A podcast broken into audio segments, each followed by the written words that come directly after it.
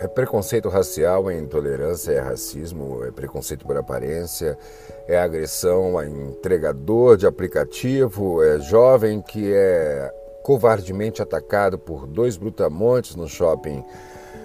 Meu nome é Luiz César Rangel, tenho dito.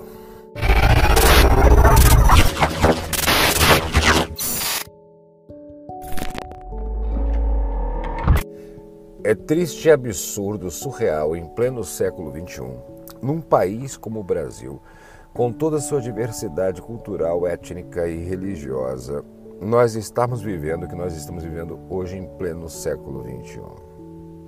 Não tem como se aceitar, não tem como se conceber que alguém seja covardemente atacado, sendo que ele é frequentador daquele shopping com a mochila nas costas para fazer a teleentrega dos restaurantes, porque entrou numa loja com uma caixa de relógio, o qual ele ia trocar para o Dia dos Pais o presente do pai que ele havia comprado com seu primeiro salário, seu cartão de crédito.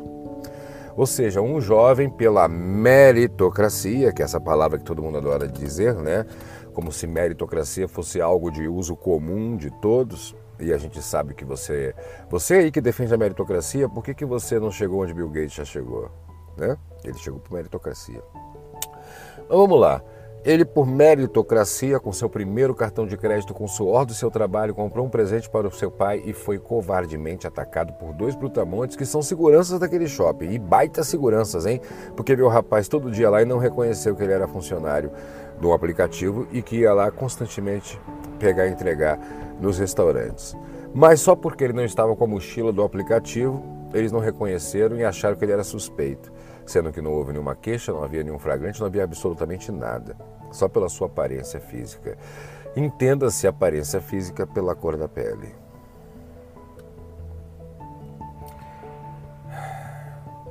E o cara foi atacado. Um jovem, um jovem, um jovem. Eu, como pai, enxergo aquilo ali praticamente como uma criança. Puro, rapaz puro. Você vê na entrevista dele o rapaz puro, um coração puro. O que deveria ser para ele uma conquista se tornou um trauma. Primeiro presente que ele compra, com o suor dele, com o cartão de crédito dele para o pai, passou por isso.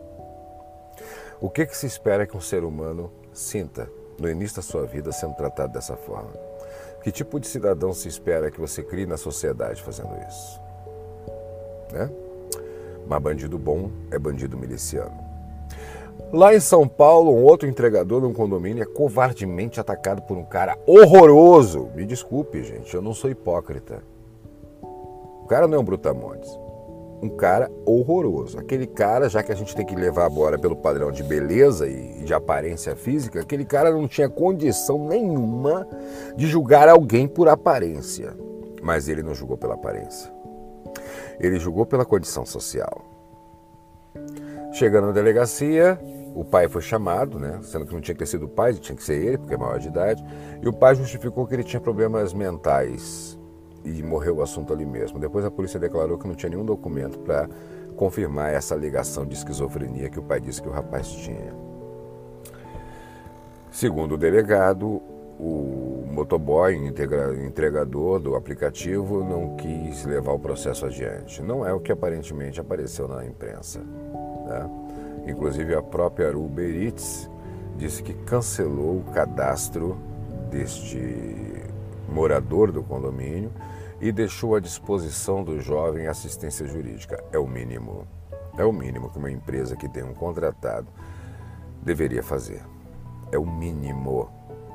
Porque uma empresa como a Uber Eats, escravizando as pessoas como escravizam nos aplicativos, que faça chuva, faça sol, não interessa ser enchente, o cara tendo lá para entregar sua comida em plena pandemia, a Uber, a Uber Eats poderia fazer alguma coisa a mais. Mas tudo bem, né? Tudo bem. Nós partimos por um princípio no Brasil que a mediocridade é o que vale.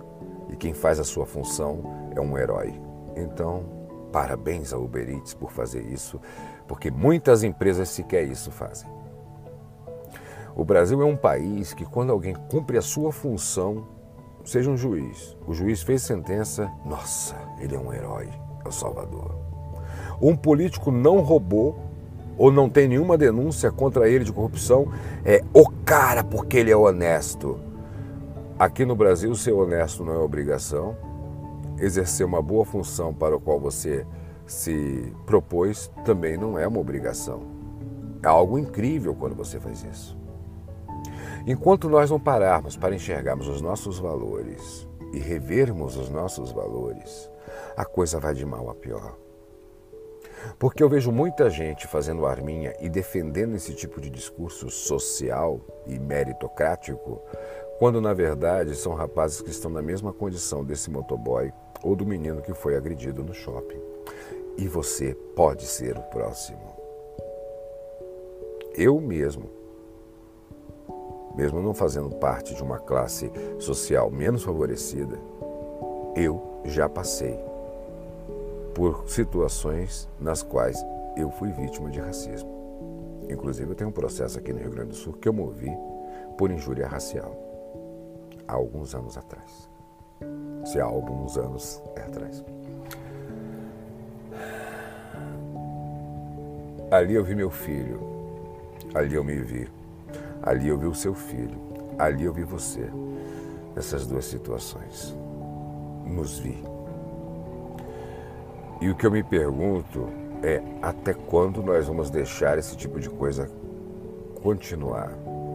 Até quando nós vamos bater palma para pessoas que apoiam, fomentam, despertam e incentivam esse tipo de sentimento na sociedade?